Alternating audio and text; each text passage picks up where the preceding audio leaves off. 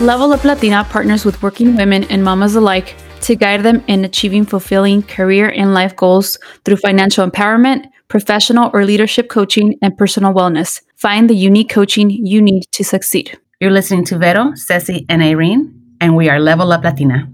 Welcome back to episode 59, everybody, of the Level Up Latina podcast. Today in our show, we're really excited to have a special guest with us. This is Dr. Norma Reyes joining us today. Thank you for being with us, Norma. We're going to explore counseling in the Latinx community, and we're really excited to have your expertise with us this morning. Dr. Reyes is a clinical manager at a Fortune 500 health plan. She has her doctorate in adult professional and community education, a master's in counseling and guidance, and a bachelor's degree in psychology with a minor in Spanish. I had to say it all because she went after it, Ooh. right? Her extensive mm-hmm. research has focused her career on the development of Latinas. And so we're really excited to have you, Norma. Welcome to our podcast. Thank you. Thank you for having me. So, to start, tell us briefly about your background and your upbringing. Woo, okay. Cut me off if I go off because it's a lot. I'm sure it's a lot for everybody.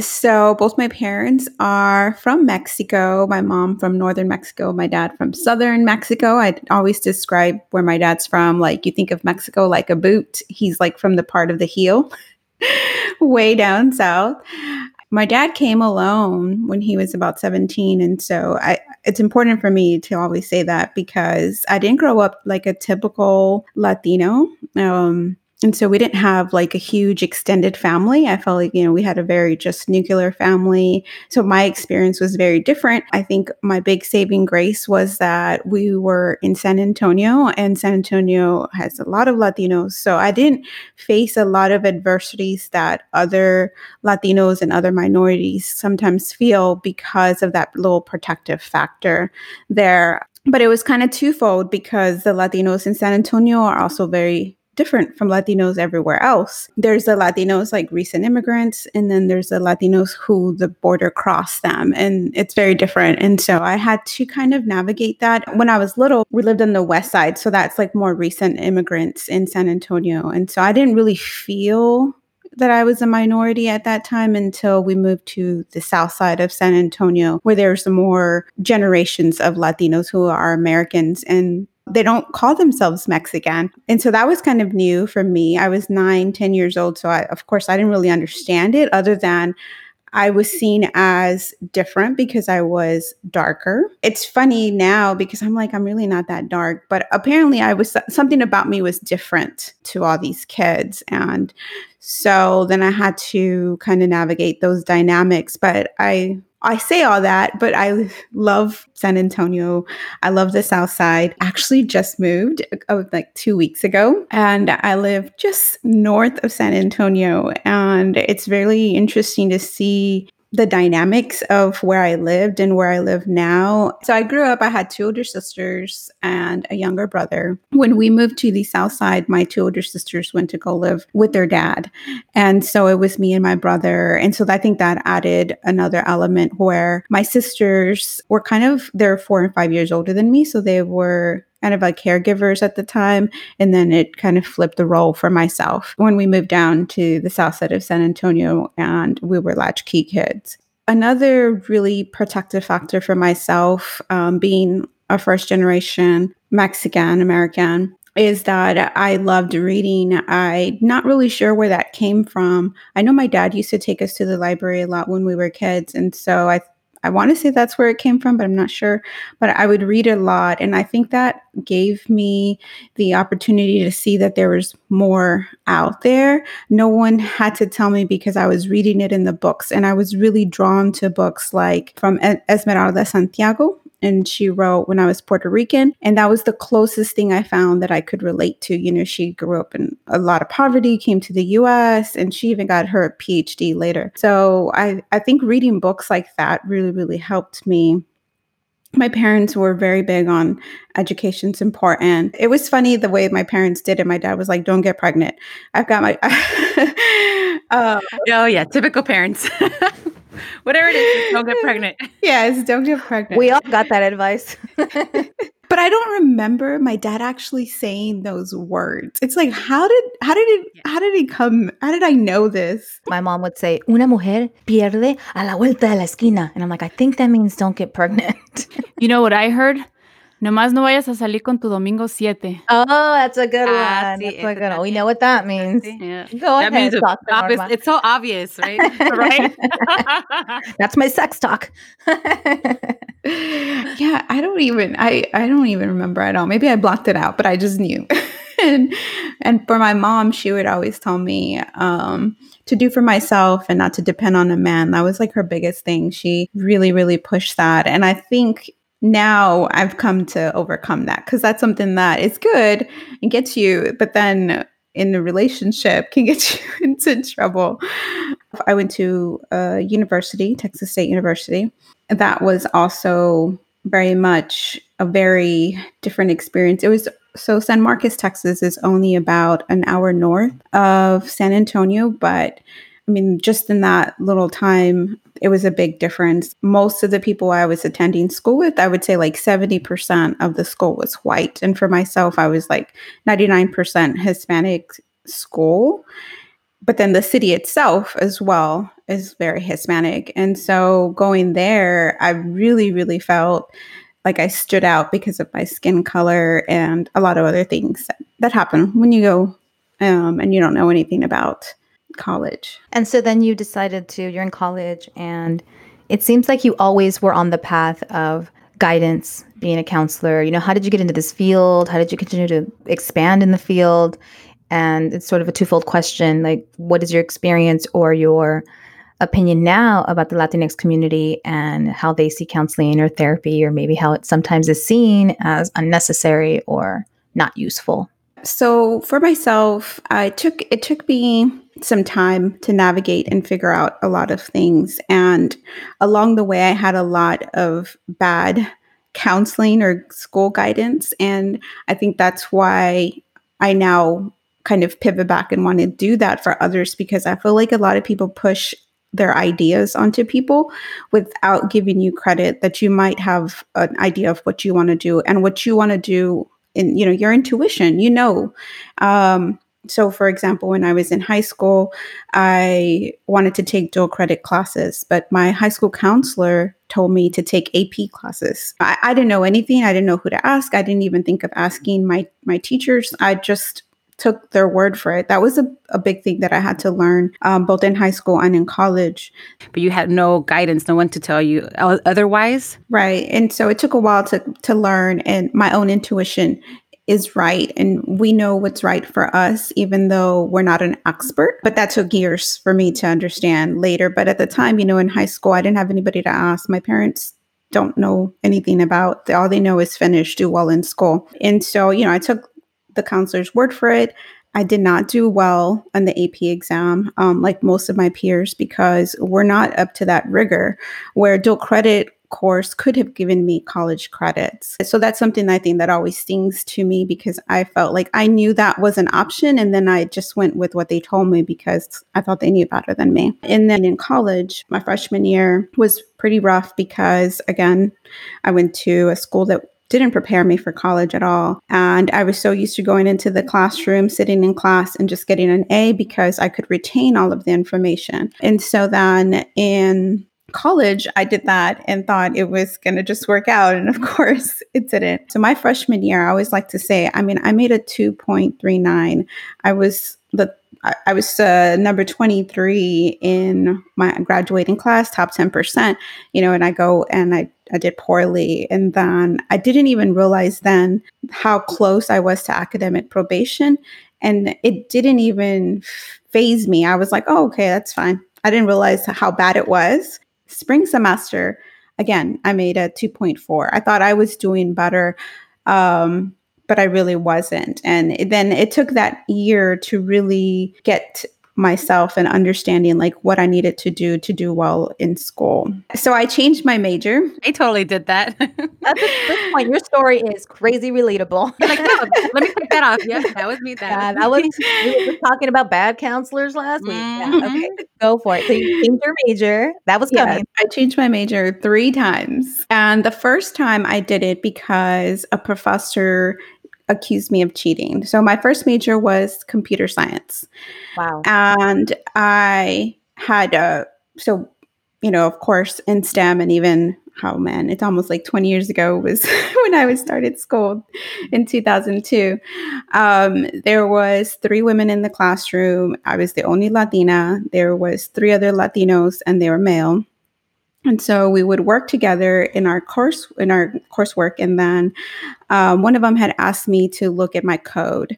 And i'm like sure. You know i didn't think anything of it.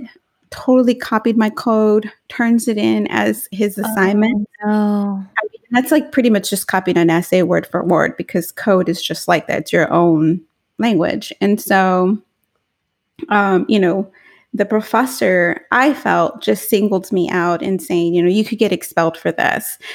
And i was so embarrassed having never had experienced anything like that not even asking me what happened you know just just straight up accusing me. And I, I that's when i was like okay maybe this isn't for me. I'm not doing well.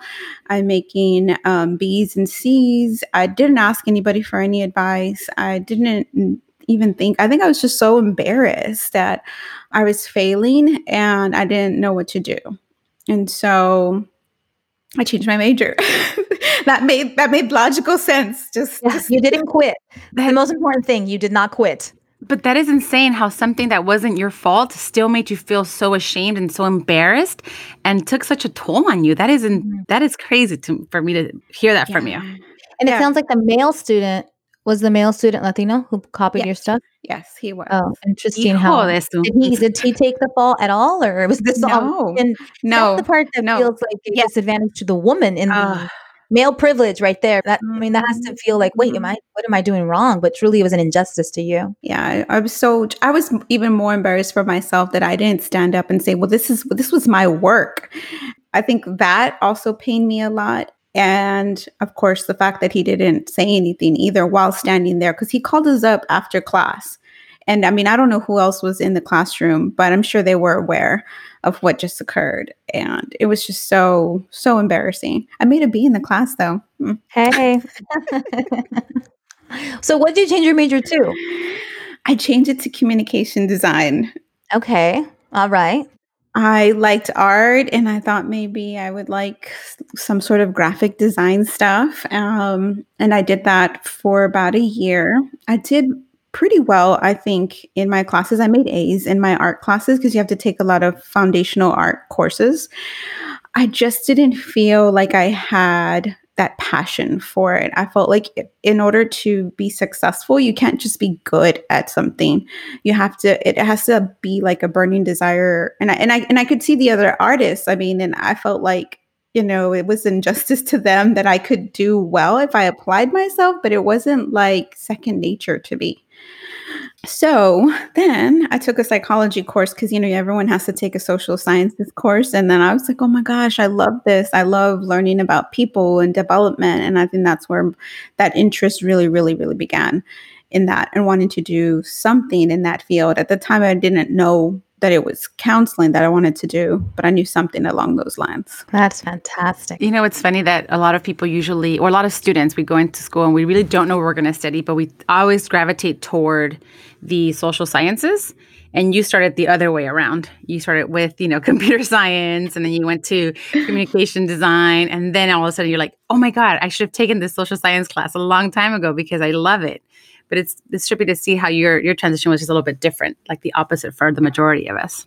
I think a lot of that happened with, um, so while my parents didn't have education after sixth grade in Mexico, and my mom did attend some school here, they still brought technology home. Like, so my dad, so I had one of those old computers um, where you put like the little floppy disk, and he would bring, you know, they were like secondhand and really old, but I would learn them. And so I learned a lot of technology. And so then I applied it in school and was really good at doing those things. And I think that goes back to sometimes you're really good at stuff, but that doesn't mean that that's your passion. It just means you're really good at it. Yeah, that totally resonates. That makes a lot of sense. A lot of us often are good at things and we can do them, but if you're not passionate about it, you're just going to burn out. You're not going to probably do them at your best really ever. I, I, really, that resonates with me. I get it completely. And there's just natural gifts. And so your parents sound amazing, by the way. They sound like a lot of our parents that didn't necessarily have the resources or the know how, but you're saying there's a computer in my home that already sets you apart, whether it was like secondhand or not. There was trips to the library that already sets you apart. And I think those little things that are really big things made a difference. Kudos to your parents and kudos to you because like you just kept going. It sounds like undergrad was crazy and it's three different majors and we've all heard that story story and you said, and I'm going to continue. And then it's a master's degree and a PhD. Like that's incredible. And you are a Latina that is a doctor. And that always makes me really happy. And it makes me feel like there's all these great examples. So tell us about now being flash forward in the field. So you're this Latina, Doctora Reyes. Like this is a big deal. And you're in our community, giving back to our community. And how do you encourage our community to seek support and uh, get what they need? For counseling, I learned a lot just being in the field and working for what here in Texas is called a local mental health authority. And we do, you know, we serve, I worked in San Antonio. So, of course, we service a lot of Latinos. I think the biggest thing that I noticed about mental health is that it's only okay if it's really extreme. So, the local mental health authority services major depression, schizophrenia, and bipolar. Those are the three major disorders. And so, for someone who might have a mild case of depression, um, other lesser like anxiety, it's really difficult for them to find help. But not just that, but um, families especially the uneducated or just yeah that's all it comes down to just being uneducated see behavioral health like oh you're crazy and that's a disability so there's a lot of things in mental health you know everyone i always say everyone has something we all are overcoming something and in the Latino community, it's not seen okay to go talk to someone. The thing is, we also don't talk to each other. We don't it's like you need you need something. And even Girl, when yes. It's so we're, we're mm-hmm. keeping it to ourselves. We're trying to yeah real pretty the facade and as soon as I'm start to say something like anxiety your mom's like get it together oh i'm a little depressed Mhm. like you're just lazy whatever you know we're giving these excuses Mhm. that are terrible and block communication you're so Yes. Oh, yes. Yes, definitely. That's something that I have talked with clients about how, you know, we have to be able to be okay that, you know, and I think that's it's twofold. Our parents have provided us with such good foundations, but then at the same time, they don't understand our problems because our problems are different. Yeah, we're not worried about paying the bills.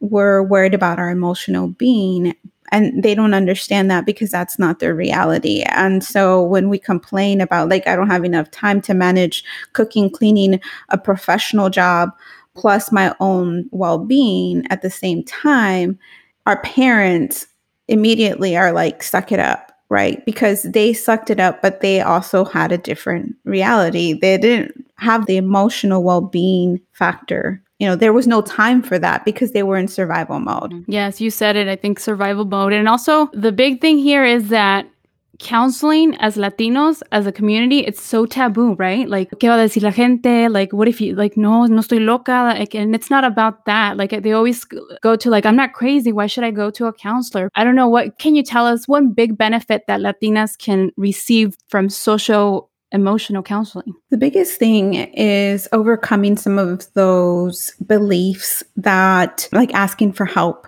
So, we have been taught for so long that, you know, we got to do everything for ourselves, and asking for help is showing some weakness or something, right? Like, it's not really a, a definition of something. Because we do that, then it leads us to so many different things. You know, it leads us to anxiety, it leads us to depression. like it leads us to i would say in my personal opinion in my family all the men drink And drinking is a big problem. And I think drinking is a coping mechanism and we don't know it. The underlying issue is a mental health issue. But of course, we're not going to talk about someone's mood swings and they seem like they oh, have an undiagnosed disorder. Like, I'm not a doctor. I don't know. But when you become, you know, kind of part of the world and you're learning and you're growing and you realize and you think, wow, alcohol is probably a coping mechanism.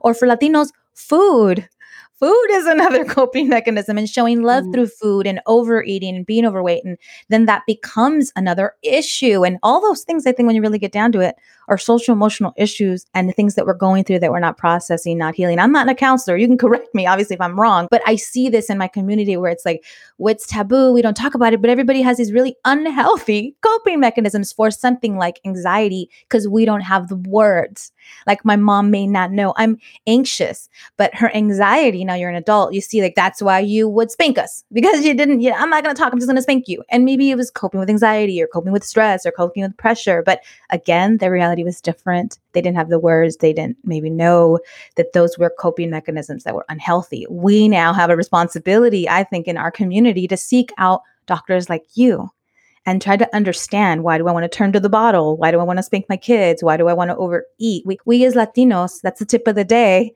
Please be inspired by this episode to ask those questions. Your parents may not be able to ask them or go back. Don't blame your parents, but you as an individual can now seek out support and counseling. I'm going to add to that. And I know that for, for many of us, we still have our parents around. And for the ones that do, we're listening to this, I could check things off for both my parents. I was, I've been recently having those conversations with them and I've been pushing for them mostly my mother to go to therapy, right? If we do have those people in our lives, the the elders in our family que respetamos tanto y los queremos tanto, why don't we help them and guide them to process this because it's gonna it's for their own well-being as well. Like I think it's good for them to now be at that age and be able to let go of things.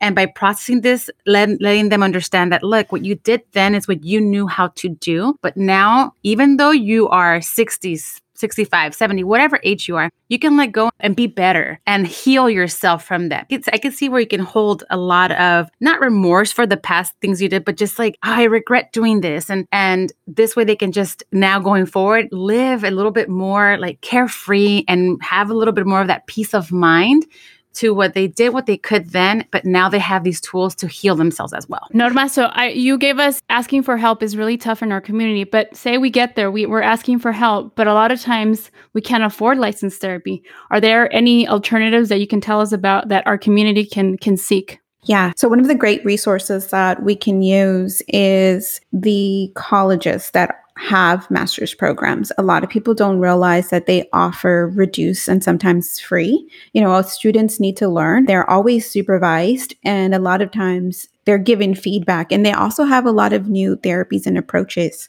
So, there's a therapy called biofeedback that a lot of people don't know about, and UTSA here is one of them that offers them.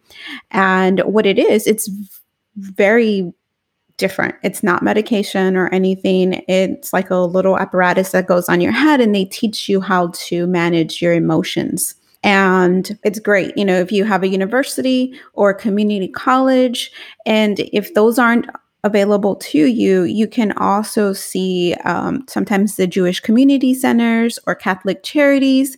They also offer counseling options as well. And sometimes you may have to pay, but it'll be way less than actually going to a private pay therapist. Thank you for that, Norma. I, I think, yeah, a lot of the what stop us is that we think it's so expensive to seek professional help. But even just you now saying that, yeah, I, I know that students in the master program, for example, do offer these these counseling services. So you heard that here. If if you're in need of you know help or need counseling check out your local university or college or community college or even catholic charities to to see if they offer those types of services for you. Another question that I had for you is what advice would you give women that want to pursue a career in counseling and guidance? So, anybody that's interested in wanting to be a counselor really look and see the reasons behind it because sometimes i've seen some therapists that may be doing it to maybe try to figure themselves out and don't actually go and process and work through that so definitely, I would say, you know, get therapy. I wish programs did that, like made you go to therapy so that you can also be whole and healed before you go and work with others. Start with self. I love that a lot. Then from there, look at the look at what you want to do. So in the state of Texas, to be a school counselor, you have to have taught. So make do your research on what type of counseling do you want to do because there's a whole spectrum. And then look at the different programs. There's what is called CACREP accreditation, CACREP. And so that accreditation is a higher level of a counseling program. It's offered nationwide, um, but not all universities offer that. So I didn't attend a CACREP uh, certified program, but I knew that it was not something that I was going to need in the long run. What's special about it is that you can go and work for the government. And then if you want to teach, some schools will not let you teach master level students if you don't have that CACREP certification. So that's something just to know long term. What are your goals? Do you want what kind of agency do you want to work at? Community agencies they're not going to be looking at those accreditations. And i mean it, it just it's not more expensive to attend those programs either. It's just preference. That actually transitions us into the next part of the interview where now you've given the advice to women that are interested that are looking into a career like this uh, guidance or counseling therapists. And it's always to just prep work really dig into what they really see themselves doing and think of the goals and, and how to prepare for that a lot of things that we don't prepare for are obviously the day-to-day things and, and how we plan for things. Sometimes they don't end up being the way we want them to be. So what advice would you give your 25 year old self now looking back? So my 25 year old self had a very abnormal situation occur. My oldest sister was in a car accident. Because she was in a car accident with her daughter and she wasn't wearing a car seat and stuff. She got she had an injury, and so CPS got involved, and I took her in. My sister is okay, wow. um, mm-hmm. but because it was a head injury for my niece, and she's she's okay. She recovered. She came to live with me. So what I would tell my 25 year old self at the time is to and, and I did ask for a lot of help. I had a lot of support from my friends. They I would call them. And she was four at the time, and I had no no idea about children. I had never changed any diapers or anything. Fortunately, she was four, and I didn't have to change any oh, diapers. Oh, I was like, no, she was a baby. no, she was four, but I was like, does a four year old know how to bathe? You know, it was silly stuff yeah. that I mean, I just didn't know. I mean, and if you, you just don't know what you don't know. And so, really, what I would tell myself at 25 was that it's okay um, to be angry about the situation because I think I never expressed that at all. I was very, very mad. I was very resentful that I had to take her in. And I remember my brother telling me, You don't have to do anything.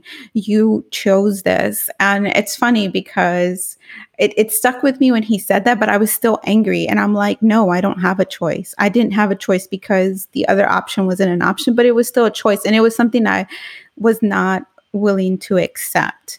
So I would go back and tell myself it was a choice and you need to overcome that to be a better mom to her. Um, and it, it took me a while to become a better mom for her because of that. And it was maybe about a year ago that I was telling my mom, um, about not not that directly but something. And she said oh Mija it's okay. Nobody know you you were doing the best you could. And i'm like nobody told me that at the time. I just felt like yeah. a horrible yeah. Mom. and then especially you're like i don't know what i'm doing right?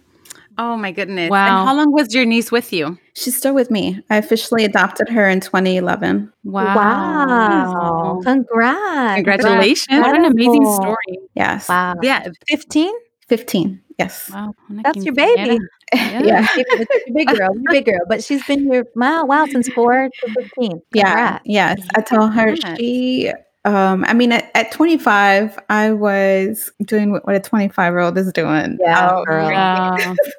up to no good. Hey. yeah had a 25 and over it. That was the that was our our logo back then. 25 and over. Our, our motto to live by. And you have other children? I think yeah. i read that Your two boys, right? Yes, I have two boys. Um, they are four and 11 months. Those. Oh, you're kind of like me. Four and 11 months. Look at that. Back to back babies. Oh, yeah. now that's hard. You were, we, we talked a little bit of how, you know, our parents didn't have that, um, the self preservation, the being able to, they were on survival mode, right? Mhm. So now, how do you, Norma? I mean, Dr. Reyes, that's so awesome to be called doctor. Thank you. So, It Dr. is. Reyes, how do you feel? Like, how do you how do you handle now? You became a mother at 25, and then now you're the mother of two boys, so four and 11 months. So back and back, back to back babies. That's hard. That's a lot of work. And how do you balance being Dr. Reyes and being mom? And any advice you can give on that? So, uh, Kalisha, my 15 year old, she is a big support for me as well as my husband. He absolutely shares the responsibility with me, the household. He actually is the cook. Um, I try to cook, but he doesn't eat it. So I thought, um, I mean, I'll eat it. Kalisha would eat it. We would we laugh about that because I'm like, we survived. We were doing fine. I mean, Mhm. it may not be up to his standards. I think that's what it comes down to. But um, really, a lot of support from him and then support outside of the home has really, really helped, um, especially when she was younger. I think I just learned how to manage being a mom and then everything else. Um, I always tell um, Kalisha that her brothers owe her. Um, because now they have a better, much, much better mom. Um, and that's one thing too, you know, as a Latina, we have to learn how to do something and be a parent. And so for my boys, it's kind of hard because as a as a therapist, I find myself in that trap of like, okay, I know that what I tell them is going to be their inner voice later. And so it, it, it's it's like I don't know how to explain it, but it's like, oh, my husband gets upset sometimes because I'll be like, oh, don't say it like that or don't do this. And he's like, I, I feel like I can't say anything to them. And, and I think it's a balance, you know, not everything is going to be detrimental to them. And that's something that I need to recognize that obviously everything my parents said negative you know i learned to process and and i remind myself and i've told this to Kalisha a lot, especially since she's older. You know, we all have our cross to bear. And I feel that's something that Latinos say, but maybe we don't fully like grasp till later. We all have our cross to bear. And I say that to her because sometimes she looks at other girls who are maybe better athletically or better in other ways than her. And I and I say, well, you know, we don't know what her struggles are. You know, we all have our struggles. So you just have to overcome yours. And so I remind myself of that for my children my struggles aren't theirs, but they are going to have their own struggles, and I can't just protect them from everything all the time. To answer the question about how do I manage it and that, just asking for a lot of help and then doing a lot of self for myself, um, even when it feels selfish, because I think um, that's one big thing that we're not really taught from or from seeing our mothers. Our mothers sacrifice themselves endlessly and para nada sometimes. And so for myself, I allow myself to make a lot of time for myself. We don't need just 30 minutes or an hour. We need regular daily time for ourselves. And if not, it'll show up as fighting with your spouse over stupid things. Oh yeah, I, I've noticed that recently. I've always, yeah, I've always felt like I, I could self therapy myself, right? Because I started off as a biopsych major, then a psychology major, and then I turned to sociology and with a Span- Spanish minor. And then now I ended up working, and when I graduated, I ended up working in business. So I've, through that process, I'm like, I think I can help myself deal with issues. And never that, never that I think therapy is not for me or therapy is only for the crazy. I always felt that therapy is helpful because you get this unbiased opinion from someone that doesn't know you and can just hear you out. And I went to therapy not too long ago and it really helped me. It was more of a talking out loud helped me just process things, right? Now it's I just find it so hard to not become my mom in the sense of how do I make time for me? Now I understand. I said, now I understand how my mom felt or why she did certain things. And obviously her struggles are in my struggles, but in trying to figure out, you know, how I'm becoming how I'm becoming her, I'm trying to be I'm trying to figure out how I can help her now. You you mentioned the it's not our cross to bear. We have our each one has our own cross to bear and my struggles aren't your their struggles. And what would you recommend for new moms or for women that are transitioning careers or finding a way to to do something for themselves now but then somehow don't manage don't find that time what is something that you recommend that has that you think works or would work that allows them that little bit that little bit of, of that freedom and self-preservation? One of the first things i would say is time management we want to do everything ourselves. So making a list of all the stuff we do all day and what is really important. You know is it really important that all the dishes are done every night? And maybe it is you know and that's the thing like it's not you decide. You know maybe it is important for you to do that. Maybe it's therapeutic for you to have all the dishes washed. Um, whatever it is you know just make a list and everything that doesn't really help you let it go. And then if it needs to get done find either a different alternative solution that makes it get done faster or have someone else do it. Um, if your husband's not helping you, you better ask him to help you because no, it is not okay. We're in 2020 and it is not okay for the husband not to be helping inside the home. That would be one thing. Another thing would be just journaling. Uh, I think since as soon as I could write, I had a journal and I would journal all the time. And so I think that was another saving grace for myself. I learned to process before I even knew what processing was because I would go back and read my journal entries and I'd be like so embarrassed. So one day I like threw all my journals away because I was so scared of like my parents finding them. And it's not like I hid them. I had them in a hall closet all stacked up. Um, and I mean, and I like just wrote whatever I was feeling. And yeah, I, they didn't need to read any of that. that's, that's beautiful. Did you retrieve them and hide them? Because I would love to have those journals still, or you really threw them all away? I threw them all away. I regret it now. Oh. Yeah. She's like, I'll be honest, I burnt them because I didn't want anyone to find anyone them. to find them. No one needs to know about third grade me. no, I think this is really great advice and just listening. And I wanted to share too because I think it's it's essential for the episode. I also did therapy with my husband. He gave it to me as a gift. I'm such a weirdo, but I was asking for that a few years ago, and I'm like, it'll take our relationship to this to the next level. I think we should do couples counseling. And funny enough, at that time in our life, we were not in a rough patch at all. So I think the counselor thought like this is really weird. But I I just felt like I don't know you when you kind of feel stuck and you don't know why you feel stuck or you feel anxious or uncertain like mm-hmm do something different. So we did it and I thought it was very enlightening and I really learned some essential stuff about myself and about him and about our upbringing. It really connected to me how we are really our upbringing and we bring our baggage into relationships and we cannot count on the other person to heal us. We have to heal ourselves. All these really great lessons that I clearly wouldn't have learned from just a friend telling me or him telling me or reading in a book. I there was some credibility to this counselor sitting us down and having us do exercises and having us challenge each other. And funny enough, I remember feeling after a couple sessions like this guy's perfect and I'm a mess. I wanted him to be beat up a little bit about, you know, he doesn't want the dishes every night because it's not therapeutic to him. Well, that's just therapeutic to me or whatever, right? So it was just a really great time in our marriage because I think it helped us. And then since then, we've had rough patches. And since then, we have had harder moments in our life. Like COVID is a rough patch. Yeah. Like I find that I'm aggravated and annoyed by him. And just last night, he took me on a really great dinner outside uh, because, you know, you can't go anywhere inside and everything's closed. And I was just loving it. And that's my love language and quality time. And he's like, Yeah, you're right, babe. I got to romance you like all this time together. Like it just makes you want to fight with me. You actually haven't picked a fight with me in a week. Have you been aware of that? that? And I'm like, I didn't even know that I was picking fights with You're you. Like, I was busy. I was like, oh, my record was to fight with you every day. Let's get to it. I gave you a week off. No, I'm kidding.